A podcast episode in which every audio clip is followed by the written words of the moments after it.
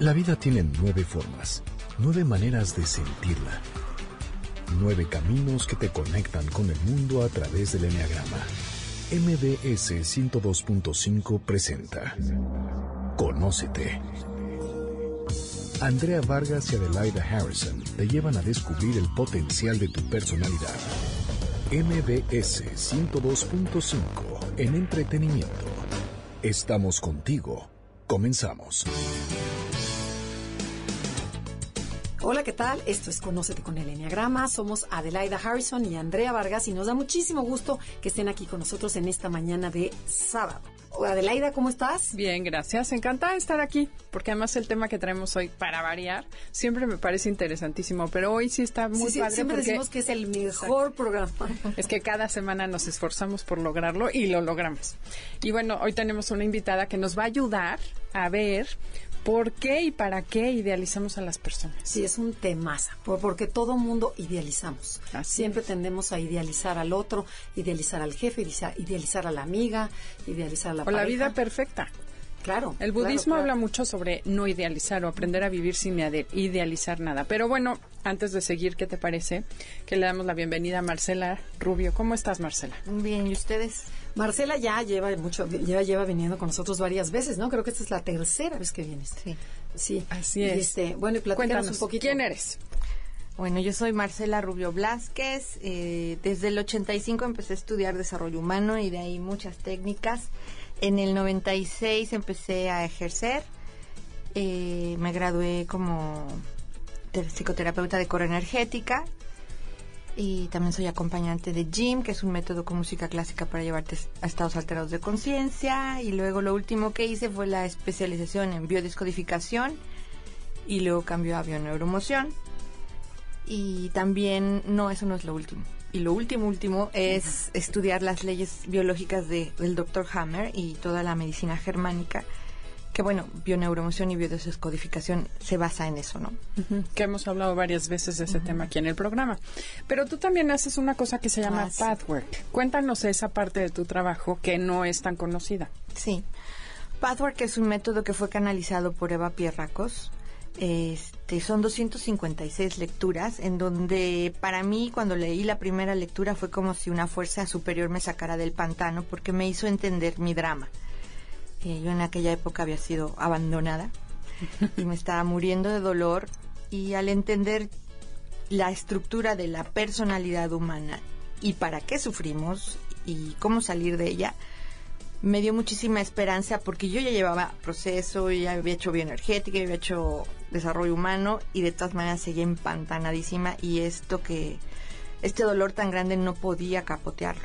Y así fue como empecé en el Pathwork, me gustó muchísimo, hice un año aquí en México con Andrés Leites y me gustó tanto que me fui a vivir a la comunidad de Nueva York. Un año, iba un verano y me quedé un año y fue una vivencia increíble. Los que me conocen dicen que Marcela antes y después del Pathwork, porque yo con bioenergética me fui mucho con de la sometida a la agresiva y con Pathwork logré ir a, a la herida y sentir todo el dolor que traía, que era el motor de esas dos eh, máscaras, ¿no?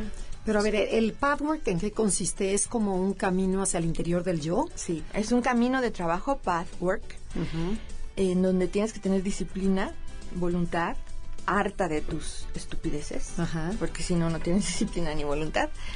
Y este, y bueno, te explica con manzanitas cómo salir de tus problemas. Primero entenderte, a reconciliarte, a entender que cada parte de ti, aunque se ve espantosa y la odies, Es tuvo una función para eso esto ya es más biológico para que sobrevivas y que en ese, en ese momento no tenías otra opción más que adoptar esa máscara o ese, esa actitud de sobrevivencia y desgraciadamente se instauró, se fijó, se queda inconsciente lo que está detrás y desmantelarlo cuesta trabajo y hay que hacer un trabajo, una disciplina para regresar a quién eres, porque te quedas identificado con la máscara, desconectado de tu vulnerabil- vulnerabilidad, la cual dijiste nunca más volveré a sentir esto y venceré Y y, odiaré al otro y, y Claro. derrotaré y obligar, los obligaré a que me quieran, pero nunca más vuelvo a sentir esto y bueno,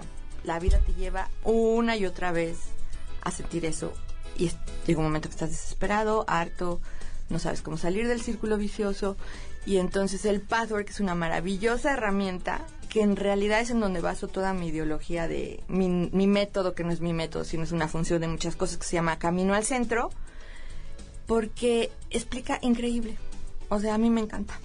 Ok, pero ¿y de dónde viene? O sea, tú mencionaste una señora, ¿no? Que es como Ella es una canalizadora. suiza. Ah, es suiza, ok. hija de un premio Nobel suizo de, de creo que de, no me acuerdo ahorita si de química, o sea, era, era un genio. Ajá. Ella empieza a tener escritura automática y empieza a canalizar, le da miedo, va con alguien que la ayude, él lo para un tiempo porque no se sintió lista y luego sintió el llamado de dedicarse, de dedicarse a eso, se, se pulió para estar libre para este canal de luz, que era un canal de, de verdad y de luz.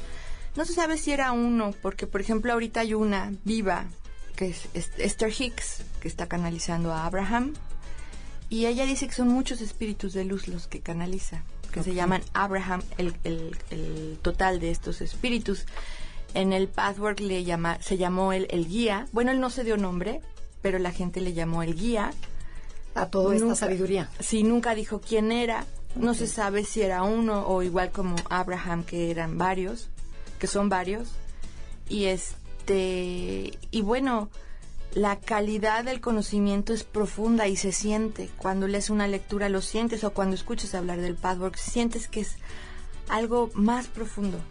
Es muy y es muy revelador y muy místico porque te conecta con tu ser superior, con la fuente de vida, con Dios, como quieras llamarle.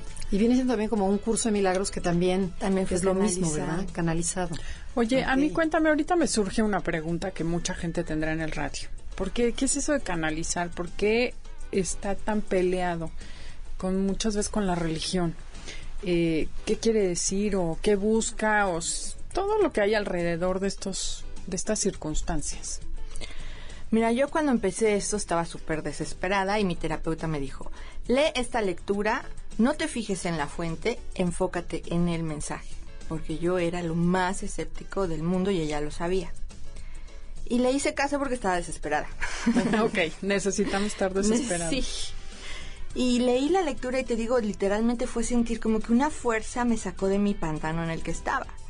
De dependencia, de abandono, de dolor. Fue horrible eso porque con este abandono de esta pareja, yo viví el dolor del abandono de mi madre 15 años antes, Ok. que estaba bloqueado. Entonces fue reloaded, o sea, recargado, ¿no? Ajá. Resurgió, te lo Sí, volvió. y salió horrible. O sea, yo estaba desesperada. Entonces, lo que yo siento, ah, o sea, ahora sé que hay canales chafas Ok. y, y falsos. Se nota.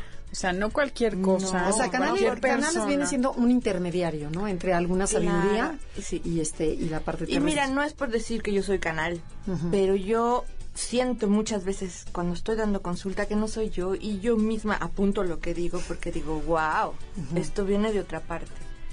Y este es el proceso del pathwork. Entre tú más vas callando esa parte que odia al otro, que está en venganza, que quiere ser el mejor para callarles la boca desde el orgullo, desde el voluntarismo, o sometida, abnegada y mustia, esa es la predominante cuando estás en crisis. Conforme vas trabajando con esa parte, la entiendes, la abrazas, la integras Dejas de. y sientes la herida que está atrás en ese círculo vicioso, que es la que alimenta a ese ser inferior, que es como se llama en el pathwork, que, está enojado con la vida y quiere vengarse y con Dios primordialmente, como dice también el curso de milagros, ahí se empatan.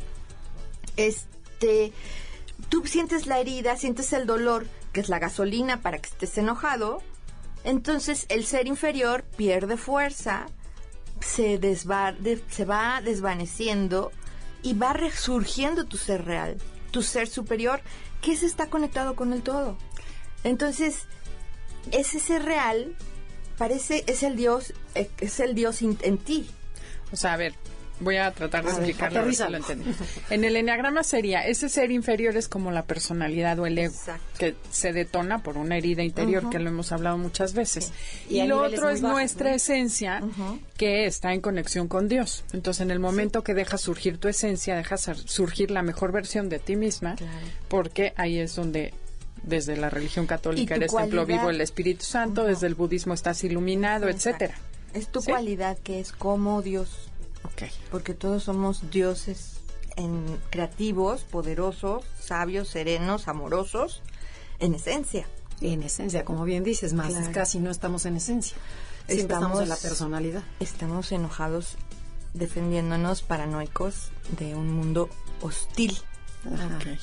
Oye, y bueno, ¿y por qué no recordamos lo que es el enneagrama para aquellos que apenas nos están sintonizando para que puedan ligar estas dos herramientas? Así es, el enneagrama describe nueve maneras de pensar, nueve mecanismos de defensa o máscaras que utilizamos para pertenecer en el mundo. Ahorita nos vas a decir para qué desarrollamos esa máscara. Lo que hace el enneagrama es describirlas y decirnos cómo actuamos y para que nos demos cuenta y dejemos de hacerlo de manera automática. Y también lo que queremos aclarar es que somos mucho más que la personalidad, mucho más que la máscara. Y lo interesante del enneagrama es que te describe esos patrones de comportamiento, porque siempre nos critican en, en- en Twitter y en Facebook.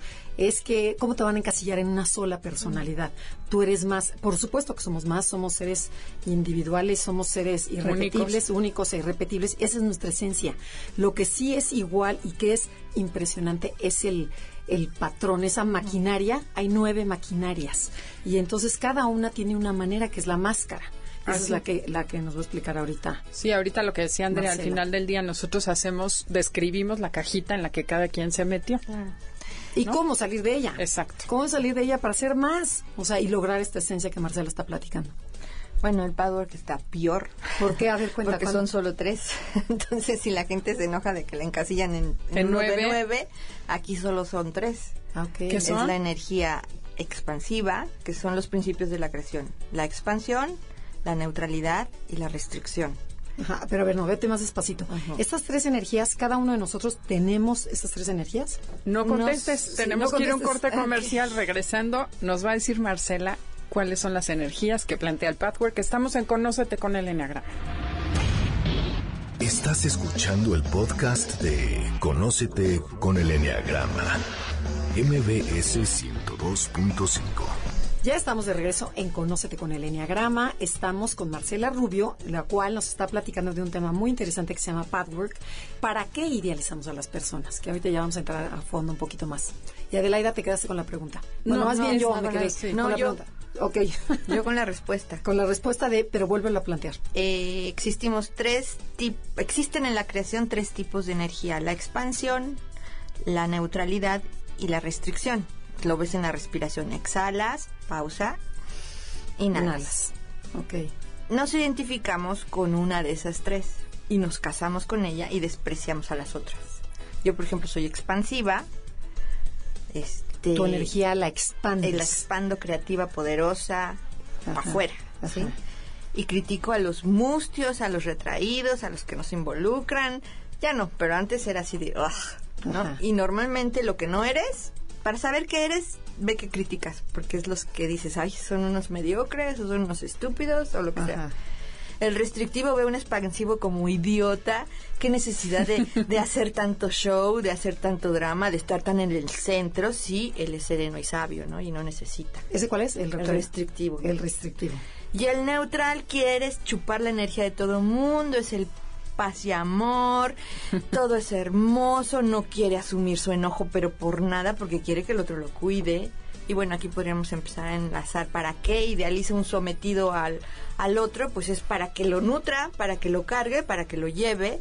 Y pobre de ese otro, que no pague de regreso el sometimiento y el sacrificio de un sometido porque no se lo perdona nunca, ¿no? Se le hace pagar haciéndose la víctima, enfermándose y haciéndose más inútil para que el otro lo cargue. O sea, esta ener- energía neutra, la última, es que estas personas que no se enojan, que todo no me haga ruido, no O sea, me haga solas, nueve. un 9 en el enneagrama, pero a lo mejor podemos comparar estas fuerzas con las tres fuerzas del enneagrama, ¿no? La positiva, la negativa y la neutra. Yo creo que tiene mucho que ver también con los Con hornevianos, religiones, con todo, ¿no? las, la clasificación de los eh, los expansivos, Expansivos. serían 8, 7 y 3 que van hacia la gente.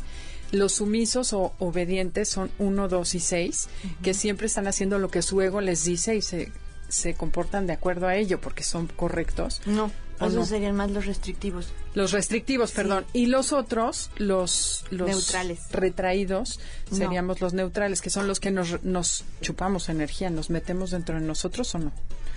Es que es una sutil diferencia. Mira, por ejemplo, no creo que el uno sea neutral porque el uno sí saca su ira, ¿no? Eh, no, ¿o la no? controla. Ah. La controla y la detiene y solo la saca cuando es correcto. Es restrictivo. Más el 2 bien. es restrictivo y el 6 es restrictivo. Los tres se, se restringen y se comportan de acuerdo a los códigos de ética de su ego. Es que ahí está muy sutil la diferencia. Porque Entonces, mira, mejor mejor ni le metemos, vamos a hacer bolas a todo el mundo. Porque si no, no más. Entonces, a ver, hay que repetir las tres energías. expansiva, neutral y restrictiva. Perfecto. Entonces, Es muy fácil, a ver, les voy a hacer un, un- un ejercicio que es muy fácil de ubicar. Si en una fiesta a ti te gusta ser el centro, el artista, el bufón de la fiesta o el líder, eres expansivo. perfecto. Si en cambio estás desde afuera observando, criticando y, y calibrando si entras o no entras y, y diciendo, ay no, qué flojera, eres restrictivo. Y si estás apapachado, abrazado con todos, sintiendo el amor de todos y Son el hipócritas. abrazo, besos y... mm, eres neutral. Ok. Ok. ¿Por qué? La esencia del expansivo es la creatividad y el poder. La esencia del restrictivo es la sabiduría y la serenidad. Y la esencia del neutral es el amor. Ay, qué bonito.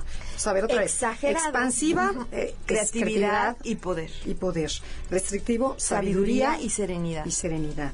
Y neutral, amor. Amor. Y si exageras, eso es cuando te metes en problemas. Es cuando empiezas a ser voluntarioso, muy razón y muy sumiso, Oh, muy amoroso. Ah, qué interesante. Bueno, No, sí, está cuéntanos padrísimo. más. ¿Cómo es que de ahí llegamos a la idealización? ¿o ¿Qué sucede? Bueno, eh, los tres tipos idealizan de diferente manera.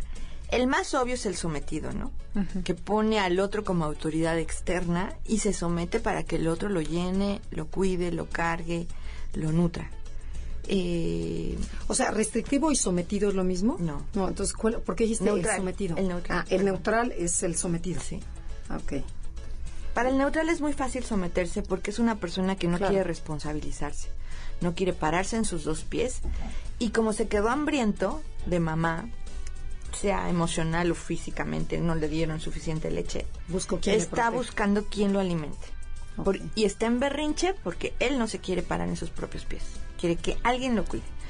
Para que alguien te cuide tienes que someter Claro. y lo tienes que idealizar. Y dejas de ser tú. Claro, te prostituyes. Ok. ¿sí? Ok. ¿Y puede ser un poquito de los tres? Cuando eres un poquito de los tres, eres expansivo porque el, el- el lema es hágase mi voluntad.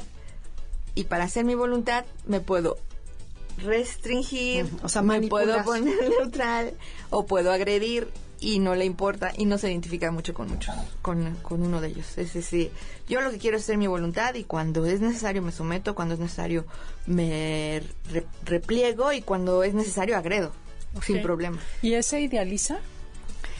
Ese, eh, ¿O nada más se idealiza a sí mismo? bueno, yo por ejemplo, yo sí idealizo cuando, bueno, A ver, tú que eres expansiva, pero vámonos en orden porque si no nos vamos a hacer bolas, ¿no? Ok, empezamos por uno. ¿Cuál Ajá. quieres empezar? El y lo expansivo, el explicamos a tuyo. fondo la idealización. El tuyo que eres expansiva. Expansiva. Son esas personas que son expanden, la energía es fuerte y van para afuera. bueno, cuando yo he estado muy enamorada me someto, Ok. ¿sí? ¿Por miedo? Pues yo creo por necesidad. O sea, porque me gusta el caramelo y quiero más. Entonces idealizo al otro porque quiero más caramelo. O sea, me gusta el dulce, quiero, me engolosino y para tener más tiendo a someterme. Ok. En, en- en- solo cuando el otro te puede dar algo que quieres mucho, un expansivo se somete. Ok.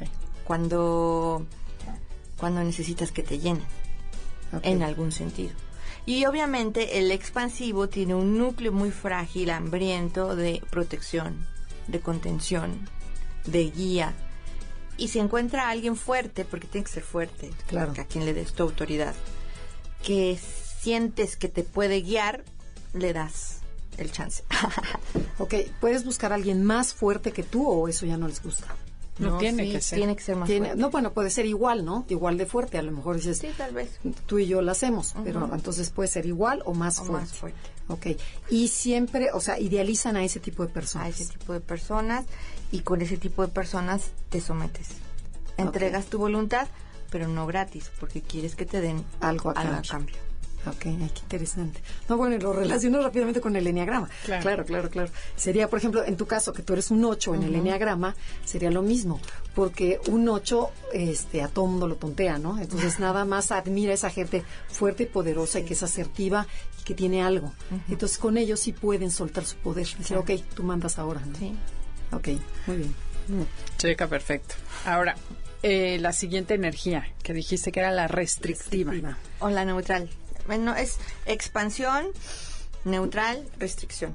Ah, pasamos a orden a la a la neutral, primero, que son esos que se someten Sí. fácilmente y ya dijiste que sí idealizan más que nadie. Sí, o y es que más son fácil aquellos entender. hambrientos emocionalmente que muy chiquitos no recibieron nutrimiento y no- están emberrinchados, no se quieren pagar en sus propios pies y se juraron encontrar a alguien que los cuide. Y para eso se someten. Y a esas personas les Soy cuesta yo. Yo trabajo crecer. Ajá. ¿Tú eres soy- de esas? Yo creo que sí. O sea, tengo un poco de todo, pero a veces sí, claro, me busca alguien más fuerte. Por supuesto que sí. Ok. Ok, a ver, ¿estás dispuesta a hacer lo que dice Marcela? ¿Qué están dispuestos a hacer estos? ¿Te idealizan? Pero, ¿cuál es el objeto de idealizar? Estamos viendo que, ¿por qué idealiza la gente? Esto es por qué idealiza, nada más para estar contentos y No, que porque les no te la crees, ¿no? O sea, no Mm. te crees esa fuerza que tienes, entonces buscas la fuerza en otro.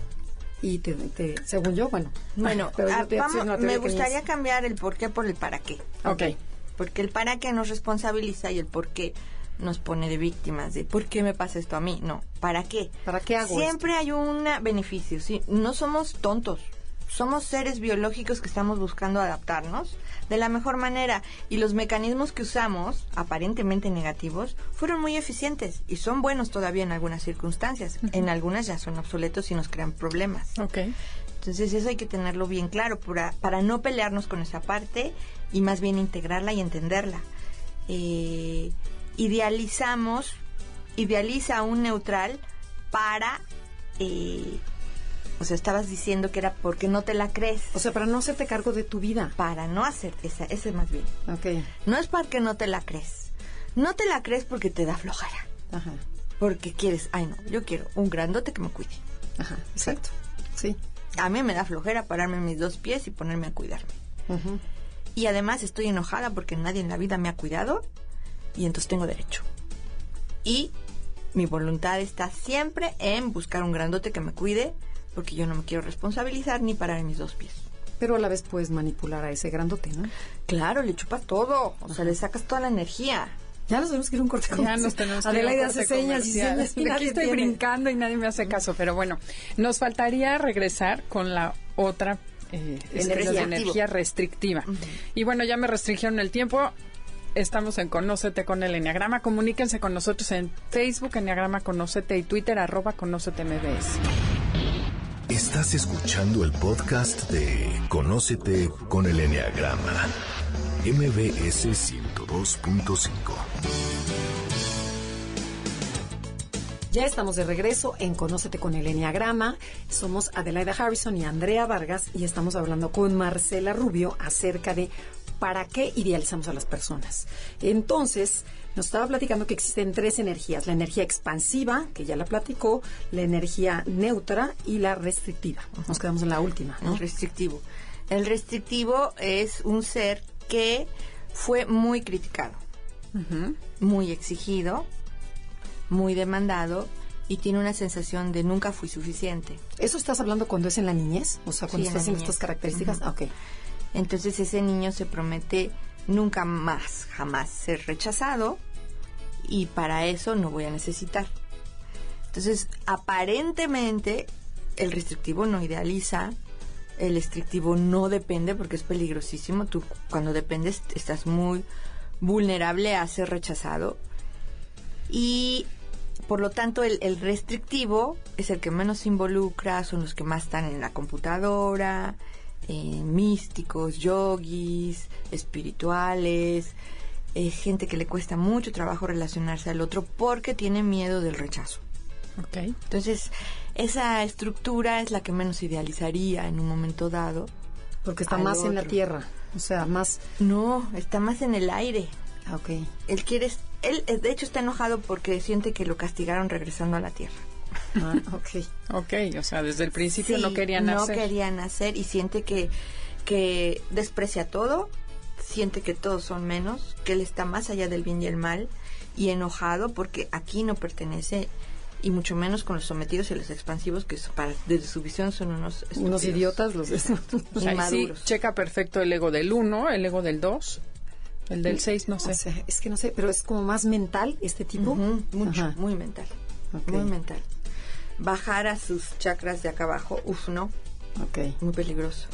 ¿Por qué se juró no volver a sentir el dolor del rechazo? ¿Y De eso son deber ser? ¿Eh? ¿Son del deber ser? Total. Eh, bueno, no sé, tengo ahorita pacientes hijas de españolas y ¡oh! un deber ser, A todo. sí, y también en Argentina estuve y ahí el deber ser está terrible. Y hay mucha, ya uniendo con lo de Hammer, mucha sensación de no ser apta, de no ser suficiente y por lo tanto problemas en huesos, dientes, músculos, cartílagos, tendones, Todo lo que te mueve. el- la tercera capa del cerebro que, que rige eh, huesos, tendones. ¿Piel? eh, no, piel es, es otro nivel. Ok. Eso es ya más de desprotección Ah, ok. y como respondería más a un neutral. Ok. Un, un restrictivo no necesita. Él está más allá del bien y el mal y está en el deber ser estoicos, O perfectos. sea, más independiente, Sí. mental. Yo siento que duro. tengo de las tres. Yo también. Pero sí. grueso. sí, sí, sí, porque ya que la describe dices, bueno, pues también en estas. Exacto, las tres me checaron. No ok, sabía pero tienes que tener una que predomine más en ti, me imagino, igual que Haces el un análisis y haces un porcentaje. Ok. Pero si sienten que tienen de las tres, son expansivas. Ah. Camuflajeadoras Pero manipuladoras. súper, súper es lo que veo. Y yo porque yo también. me consideraba súper sumisa, súper sometida y no. No, tú tienes una energía muy expansiva. He descubierto mi expansiva. No, y conforme va pasando la vida te vas ah, desarrollando y vas, yo creo que siendo expansiva. El chiste, el guía dice que estamos aquí para equilibrar las tres Ok. y ser las tres. No debemos estar casados con uno porque estamos mutilados. Claro, cuando se requiere es el momento. integrar ¿no? todas. Ujú. Claro, para saber hacer, usar las tres energías de manera equilibrada. Claro. Entonces, a ver, volvamos a un círculo muy interesante que igual podemos subir a Twitter. O bueno, ahorita vamos a dar tus, tus datos para que la gente lo pueda buscar. Pero dice que la idealización y la expectativa es esperar que el otro sane tus heridas y tus, tus vacíos emocionales. Este, explícanos un poquito más cómo tiene que ver una cosa o cómo se relaciona. Pues es un mecanismo en el que, bueno, a ver, voy a hablar del enamoramiento, porque Exacto, ahí ahí todo es cae. clásico que ya encontraste al príncipe azul que te va a rescatar y te va a llevar al cielo. El guía habla que en el momento del enamoramiento entra Eros, el flechazo de Cupido, Sí, sí, sí. donde calla tu mente y donde está ese nivel de atracción enorme en donde encuentras tu alma gemela y el, la persona que estabas buscando toda la vida. Estás adormilado totalmente. Exacto. Y sientes que el otro es la causa de tu placer, sientes que el otro es el todo. Y la o sea, vida le estás afuera dando no todo el poder. Totalmente. Pero ella es mutuo. En ese momento de Eros es mutuo, entonces es increíble porque va y viene y no sientes miedo y todo. De repente empiezas a sentir miedo porque el otro se empieza a retraer o no te habla o lo que sea. Pero tú te quedaste engolosinada con eso que el otro te estaba dando. Y entonces viene la necesidad de idealizarlo para seguir en ese espacio de, Sí. de sometimiento, ¿no? De nube, ¿no? y de, de estar nada más cachando qué quiere para dárselo, para que me dé más de lo que quiero, ¿no? Esa es como la ¿Y ecuación. para que no me abandone o no? Claro, Ok. porque es la promesa del placer, Ok. del nutrimiento y de sentir bonito. Pasemos al segundo. El otro tiene las mismas carencias. No puede sanar mis heridas, sino las repite y por esto es mi, mi- es mi maestro. No tiene cómo llenar mi mis vacíos, pues también tiene vacíos y por eso nos atraemos. A ver, explícanos un poquito más. En primera instancia, Con esta misma pareja, ¿no? sí, nos empatamos tan fuerte porque tenemos un nivel de vibración parecido. Es como encontrar tu alma gemela. Al principio, cuando estás en Eros, ves las maravillas. Y cuando se va a Eros, empiezas a ver los monstruos que son tuyos reflejados, Perfecto. espejeados. Eh, la- el hombre eh, tiene las mismas carencias, las mismas heridas, y tú no te enojas porque quisieras que te llenara los hoyos que te llenó cuando estabas en la idealización, Ok. y llega un momento que ya no puede. Y entonces empiezas a querer forzarlo a que te dé lo que te dio en un momento dado, ¿no? Ok, cuando se acaba el enamoramiento, ¿no? Hay una transición. Eh, siempre el eros es así como esa droga que te hace La hormona. ese entrar con el otro así chum, y luego viene como una pausa y ahí el guía dice que es en donde tenemos que desarrollar la voluntad de amar al otro tal y como es que es muy evolucionado. es dificilísimo, ¿no? Que entiendes que, ok, a este lo amo a pesar de sus defectos y sus cualidades. No es dificilísimo si entiendes que el otro es tu maestro y que te está enseñando y te está llevando precisamente al dolor que tienes que sentir. Pero si te vas a la víctima, este es un desgraciado y me hace sufrir, pues no. Y vas a cortar y te vas a ir a buscar A otro, otro, maestro y va a pasar y va a lo pasar la misma Pero historia. entonces, ¿siempre el otro es tu maestro en, en- en relación de pareja Siempre. y en relación de lo que sea? Sí, y porque nos atraemos y nos relacionamos con la gente que vibra a nuestro mismo nivel.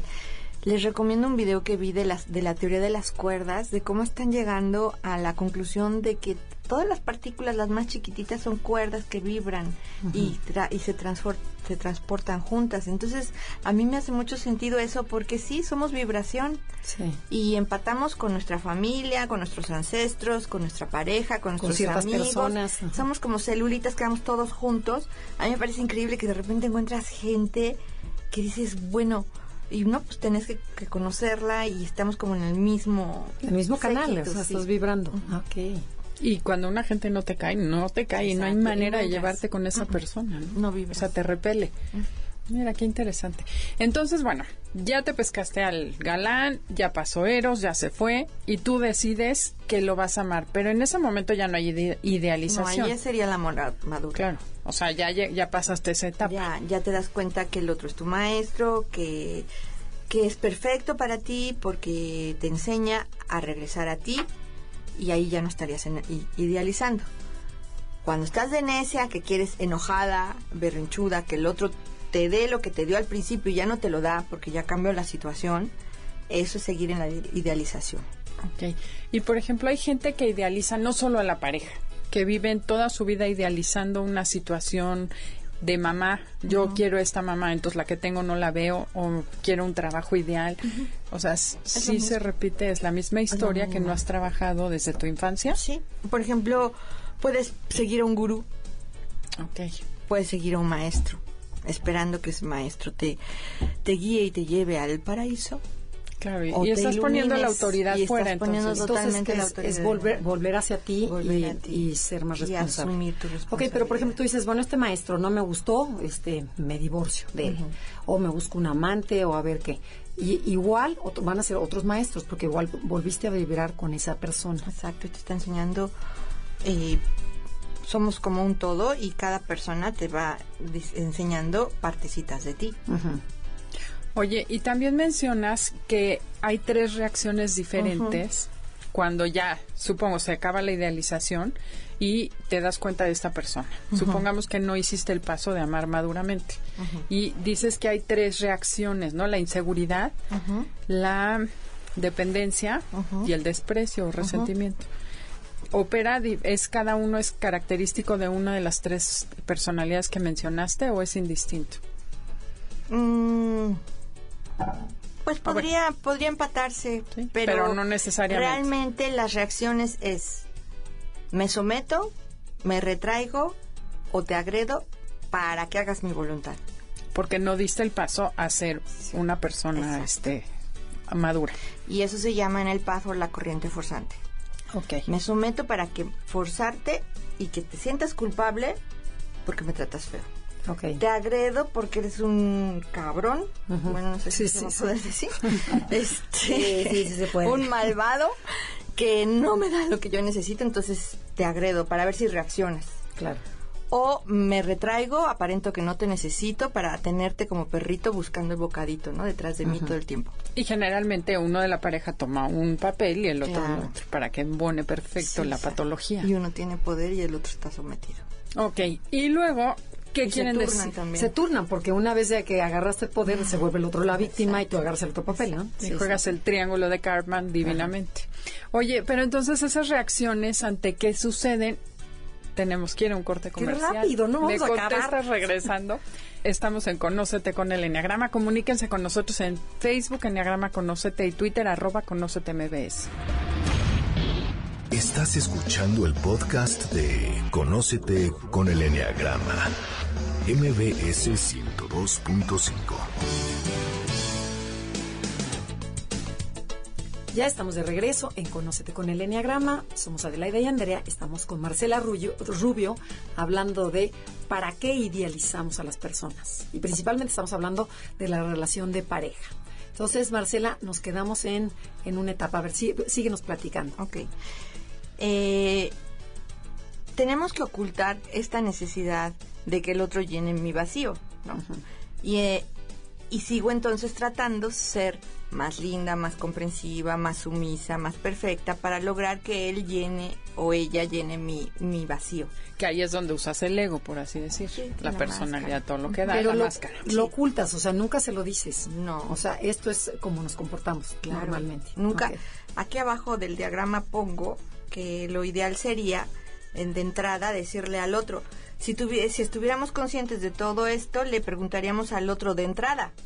¿Quieres ya sanar mis- las heridas de mis padres y llenar el vacío emocional que tengo? Y te Sale no, corriendo. sí, claro. Claro, vieja está loca. Sí, sí. Exacto. Pero Nadie- si o sea, te lo dijeran claro, a ti, sería mucho también más- saldrías corriendo. Sí, Oye, no, y claro. si se queda, también sal corriendo porque también entonces está todo loco. esto lo hacemos de forma inconsciente. ¿no? Todo esto nace porque de niños no nos permitieron decir lo que lo que era real. No puedes decirle cosas feas a tus papás, no puedes enojarte, tienes que ser lindo. Y entendemos que tenemos que ser buenos niños si no nos excluyen. Y aquí viene, saca un poco de Hammer.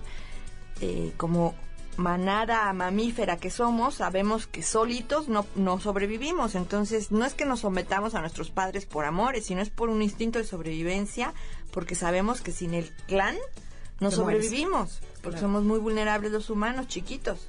Entonces, por eso eh, nos tragamos todo y aprendemos a esconder todo esto en el inconsciente y empezamos a desarrollar la máscara del sumiso, del agresivo o del sereno sabio.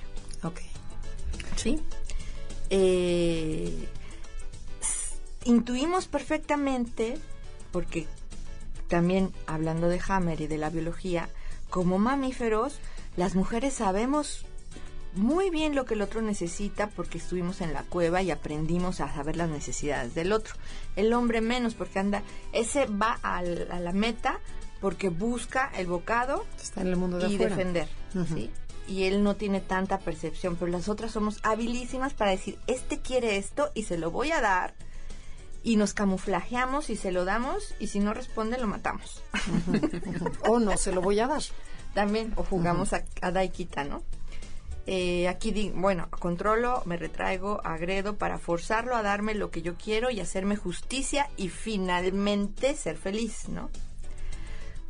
No lo logro, desilusión, enojo, frustración, rabia, más desprecio, más desconfianza, más desesperanza.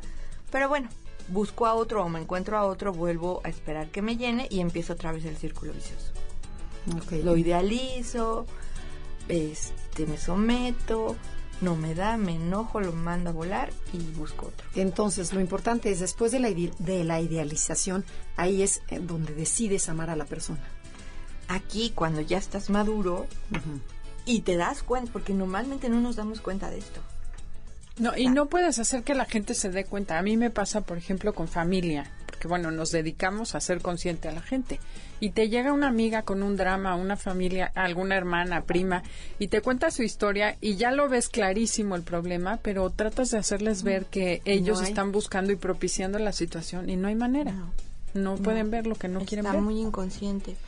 El primer paso es darte cuenta cómo estás idealizando al otro y perdiéndote tú, prostituyéndote en pocas palabras. Y dejar de querer que el otro me llene y sentir el dolor de mi propio vacío y de mis heridas. En la medida, como decía hace un rato, en que yo siento mis heridas, dejo de tener gasolina para agredir, someterme o retraerme, para idealizar al otro, para quererlo forzar a que me dé lo que yo necesito, porque ya me estoy yo dejando sentir lo que más miedo tenía y por la razón, y por esa razón estoy idealizando al otro, porque yo quiero sentir bonito, no quiero sentir feo. Y cuando no está, siento feo. Y entonces por eso lo quiero al lado de mí todo el tiempo. Claro, entonces, tienes que voltear la, mirada hacia ti, ¿no? no usar esa energía hacia el otro, sino es hacia, ti y llena tus heridas. O sea, trabaja en las heridas. Uno llena sus heridas cuando sientes el dolor. Es, increíble. A ver, repite eso. Uno llena las heridas cuando les das espacio y sientes el dolor. Cuando las reconoces, las abrazas, las escuchas. Por ejemplo, ¿te acuerdas las heridas eran abandono, cólera, injusticia? Confusión, injusticia y... Humillación. humillación, rechazo. Ok. Entonces, por ejemplo, si recibí humillación es dejarla sentir. Dejarme sentir el, la humillación. Hoy normalmente siempre estamos teniendo, si somos restrictivos, que lo que no queremos es el rechazo, aunque nos mantengamos así en la loma, aislados en una cueva en el Tíbet, alguien nos va a rechazar. Y ese alguien es nuestro maestro que nos está enseñando que todavía esa herida está ahí. Viva. Y entonces, en ese momento, respiras profundo, sientes la, porque se siente la puñalada en el corazón, abrazas a esa niña, la dejas llorar, sentir el dolor y esa, ese, ese llanto llena. Ese llanto es tan satisfactorio como la alegría o como un orgasmo. Ok, entonces lo importante es sentirlo, no, no borrarlo y decir, no, huir, que es lo que tendemos. Cuando estás huyendo, perpetúas el círculo vicioso de la insatisfacción. La salida es sentir el dolor. Y solo así vas a ser capaz de compartir y ya no de exigir ni de idealizar. Y aquí se parece igual al lineagrama, ¿no? Que te dice, siente el miedo, siente la envidia, siente la avaricia, pero vívela. Y, una voz sabia te va a decir qué hacer. Claro. Okay. Entonces, esa voz sabia es el ser superior que está detrás de todas estas capas, enterrado, que cuando tú empiezas a ir para atrás en el círculo vicioso, a sentir la herida, bueno, inmediatamente sale el ser superior que te contiene, te abraza y, te dice todo está bien. ¿Y cómo todas las herramientas llegan a lo mismo? A lo mismo, es increíble. Sí, sí, sí. Y es increíble porque si no nos volveríamos locos con tantas cosas que hay. Claro. Sí, pero todo se encamina a lo mismo, a regresar a casa. Entonces, la próxima vez que quieras mandar a tu pareja a volar, piénsalo dos veces. Primero aprende qué te está enseñando para que la próxima pareja que busques sea mejor. Yo sugeriría, haz una lista de todo lo que te molesta. Okay. ok. Y después de esa lista, pregúntate e investiga alrededor si tú tienes esos mismos defectos y no los ves. Ok. Con personas cercanas que no te amenace tanto al principio. Y después siente el dolor de tener esas cosas que el otro le estás eh, sí, le estás culpando culpando o enjaretando al otro y cuando estés en ese espacio pide ayuda a tu ser superior, a tu ser supremo, a tu fuerza de vida, para que puedas ver a esa persona como tu maestro, tu guía que te está llevando a aquello que tienes que ver y no has querido ver, y que te puedas rendir y, sentir lo feo, aparentemente, que no es feo, es rico. Sí, sí, sí, sí. Da pánico. Nada más de oírte ya estoy temblando. Ah, la lista que tienes que hacer. De todo lo que me falta todavía. No. no. La verdad es que creo que es la única cosa que podemos decirle a todo el público es que una vez que trabajas en ti, lo que hagas, siempre te sientes mucho mejor, ¿no? Claro. Ok, ¿y qué otro tip nos puedes dar? ¿Qué otro tip? Ajá, ok. Una vez que ya supimos si éramos expansivos, restrictivos o neutrales de energía, ¿qué más? ¿Qué, qué, qué le recomiendas al auditorio? Bueno, el el expansivo tiene que sentir confusión, desesperanza e impotencia. Busquen el común denominador de sus problemáticas comunes y vean cómo les cuesta trabajo sentir impotencia, desesperanza y confusión, que es lo que nas- lo que prom- promovió esta defensa, ¿no? Alimenta esta defensa. El neutral, la rabia, el berrinche de no ser alimentado por mamá, principalmente, el problemática con mamá. O sea, es lo que tiene que sentir. O sea, regresar a esa a parte. esa parte. El, el problema de hoy, eh, nosotros le llamamos un viaje en el tiempo Ujú. en bioneuromoción y biodescodificación. Te vas a dar cuenta, y, y el guía también lo dice, de empatar la transparencia de hoy con la transparencia del pasado y es la misma sensación. Es impresionante. Ayer tenía una persona que nunca había hecho ninguno de estos procesos y cuando estaba a los seis años le dije, ¿te das cuenta que estás sintiendo a los seis años lo mismo que estás sintiendo ahorita? Que y no me decía, tiempo. sí, es increíble, es increíble, es la misma sensación. Entonces hay que empatar esos dos momentos, el de hoy con el de pasado. Abrazar al niño, darle lo que no le dieron ni mamá ni papá, porque no pudieron, no porque Sí, hubieran sí, sido sí. malos. Este, analicemos el árbol para ver de dónde vienen las carencias, aunque yo me fui una vez hasta Adán y Eva. O sea, ¿Y no, No llegaba. la traición No ahí empezó. Y este y esa es la manera de sanar o de reconciliar, porque no hay nada que sanar, nada más hay que re- re- Acomodar, ¿no? poner las piezas del rompecabezas, los el, del puzzle, como dicen los españoles. Pues le digo, el Puzzle. paso. Y la- el restrictivo, eh, sentir el dolor del rechazo, sentir el dolor de no ser suficiente, de no ser reconocido, y abrazarlo y ya renunciar a agradar, a ser perfecto, a estar con ese tirano interno horrendo de exigencia absoluta. Abrázate y- tú, ¿no? Sí, ya, deja, deja de querer ser perfecto. Renuncia, firma así carta de renuncia. Que serían dos, tres y cuatro. O sea, es que en unas, bueno, suena tanto el enneagrama, pero Sí. tendríamos que juntarnos otra vez para acomodarlos. estudiarlo juntas y ver cómo podemos empatarlo. Marcela, ¿dónde te localizan? Eh, tengo una página web que es www.marcelarrubioblasquez.org. También en Facebook con el mismo nombre, marcelarrubioblasquez.org.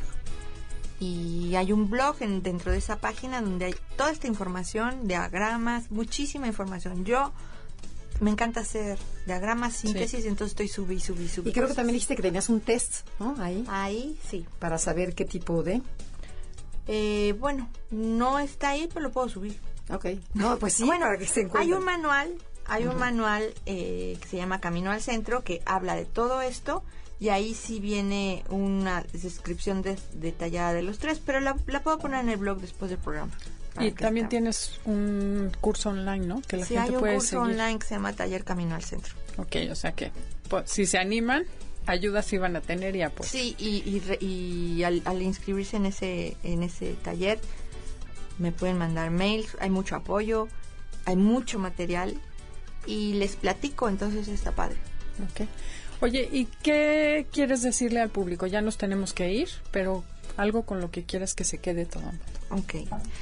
Eh, lo más importante que yo he aprendido es que no hay nada malo, todo es perfecto y que pidamos ayuda a nuestro ser superior para poder trascender esta percepción de juicio y de bueno y malo, porque en la medida en que hagamos eso y nos reconciliemos con nosotros mismos, dejará de haber guerra externa, problemas externos, maestros y todo lo que está pasando, que es un reflejo de nuestro propio caos interno. Es en cierta manera, lo dice el curso de milagro, es inútil eh, pelear o defender afuera cuando el trabajo tiene que ser dentro para que dejemos de vibrar en esto. Tan contentas como picadas, estás invitadísima a otro programa. Por favor, no nos puedes abandonar con este tema porque no, ni siquiera termina. Empezamos con la puntita del tema, ¿no? Que dije, no, bueno, esto no nos va a dar y bueno, nos super da. Eh, muchísimas gracias. Esto fue Conócete con el Enneagrama. Pues los esperamos la semana entrante. Les agradecemos habernos escuchado el día de hoy. Cualquier cosa o duda, también tenemos las redes, que es Enneagrama Conócete en Facebook, www.enneagramaconocete.com en la, es la página y en Twitter arroba Conócete MBS. Y si se quedaron a la mitad y, que, y quisieran escuchar todo el programa, lo repetimos en iTunes. Ahí están los podcasts. Enneagrama Conócete. Hasta la próxima. MBS 102.5 presentó Conócete. Andrea Vargas y Adelaida Harrison te esperan en la siguiente emisión con más herramientas para descubrir tu personalidad a través del Enneagrama.